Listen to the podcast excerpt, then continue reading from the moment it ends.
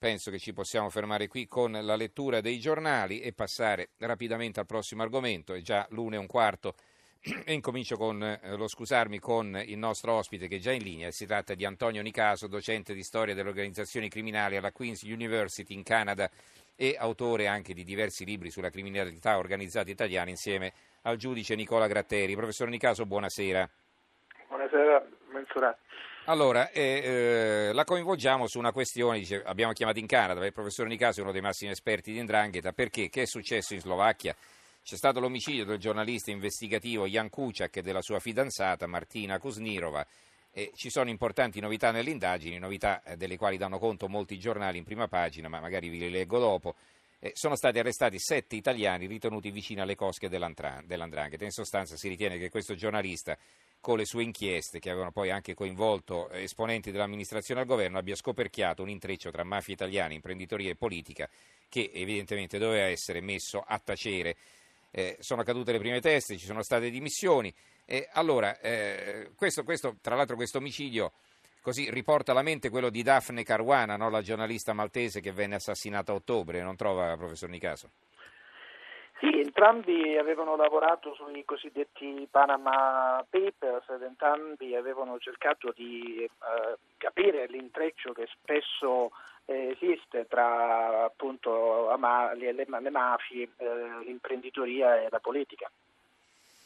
Ecco, che cosa possiamo dire del, dell'andrangheta? Perché normalmente siamo a, portati a pensare no, che nonostante i ripetuti avvisi, alert che sono stati mandati dall'Italia nei vari paesi del nord Europa, c'è stato un certo ritardo nel recepire, nel capire il pericolo rappresentato da queste formazioni criminali che si estendevano, si ramificavano, ma insomma si pensava alla Germania, alla Francia, al Belgio, invece qui eh, stiamo parlando in questo caso dell'est europeo.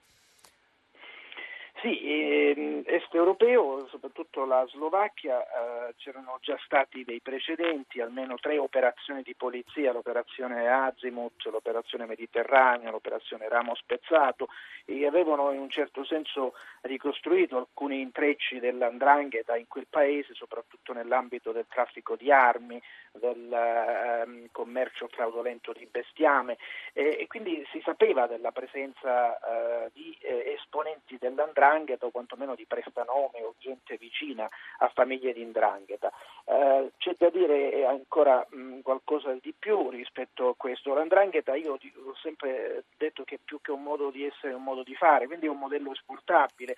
In Calabria, in Italia, è riuscita a trarre vantaggio dai eh, fondi europei, i fondi per l'agricoltura, i fondi per le energie rinnovabili. Ecco, la Calabria tra poco non sarà più una di, quei, di quelle regioni prioritarie e verrà sostituita, anzi eh, lo sta per essere da tutti questi paesi eh, del, del, dell'est europeo. Ci sono per esempio 2 miliardi di eh, euro per lo sviluppo rurale nel periodo del 2014-2020 e quindi l'Andrangheta ha pensato bene di eh, investire in questi settori andando proprio in quei paesi che eh, riusciranno a beneficiare di questi, di questi, fondi europei e in alcuni casi stanno già beneficiando e quindi l'idea di poter investire dei soldi anche perché ne ha tanti e quindi poi ottenere grazie ad intrecci locali con l'imprenditoria e con la politica i finanziamenti della, della,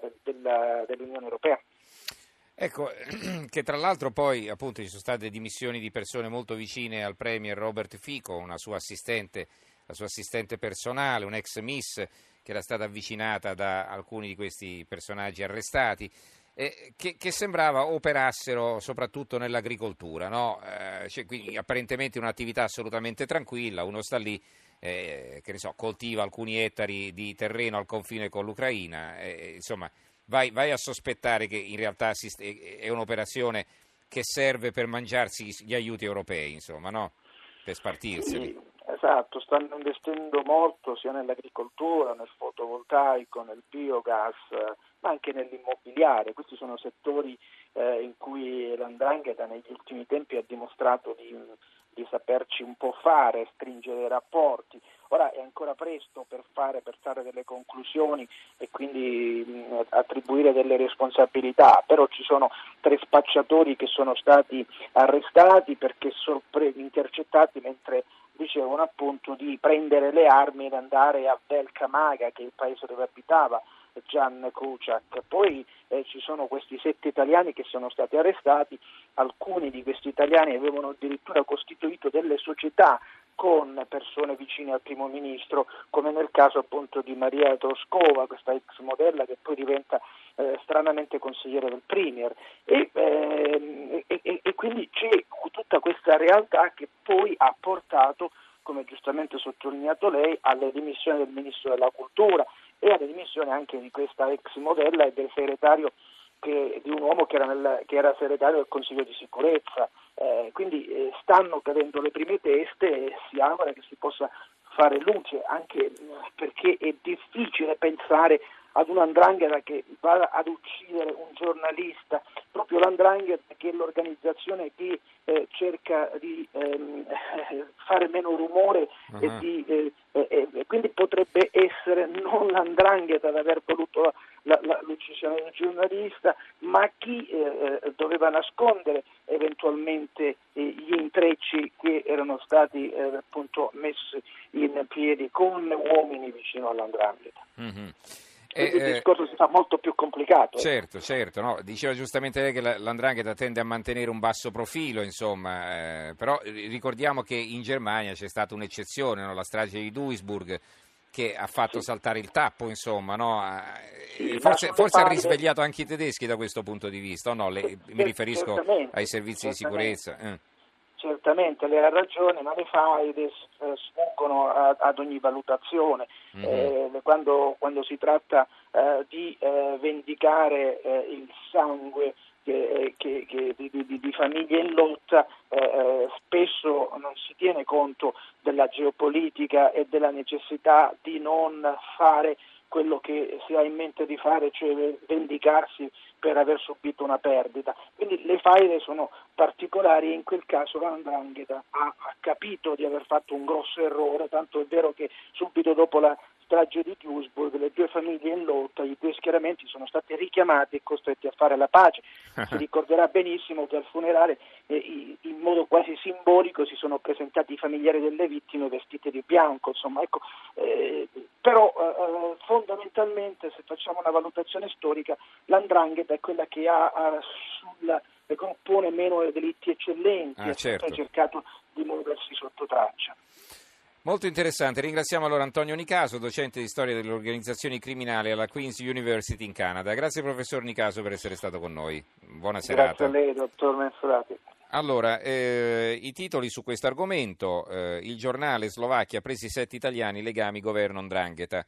L'avvenire, fermati sette italiani sospettati, l'ombra dell'andrangheta e del riciclaggio sulla morte del giornalista in Slovacchia. Il manifesto, cronista ucciso, arrestati sette italiani, il dubbio, arrestati sette italiani della famiglia Vadalà per l'omicidio del reporter. Il secolo XIX, Slovacchia in manette sette italiani vicini al clan dell'Andrangheta, la Sicilia, arrestati sette calabresi per l'omicidio del giornalista. E poi la Gazzetta di Parma ha un articolo di fondo, Le quattro mafie, vergogna d'Italia, di Vittorio Testa, e, insomma, eh, che ci spiega appunto che si conclude proprio così. Ieri Nicola Gratteri, procuratore capo di Catanzaro, ha detto che la Drangheta controlla il 30% dei voti. Questo sì che in un paese civile sarebbe una battaglia da larghe intese.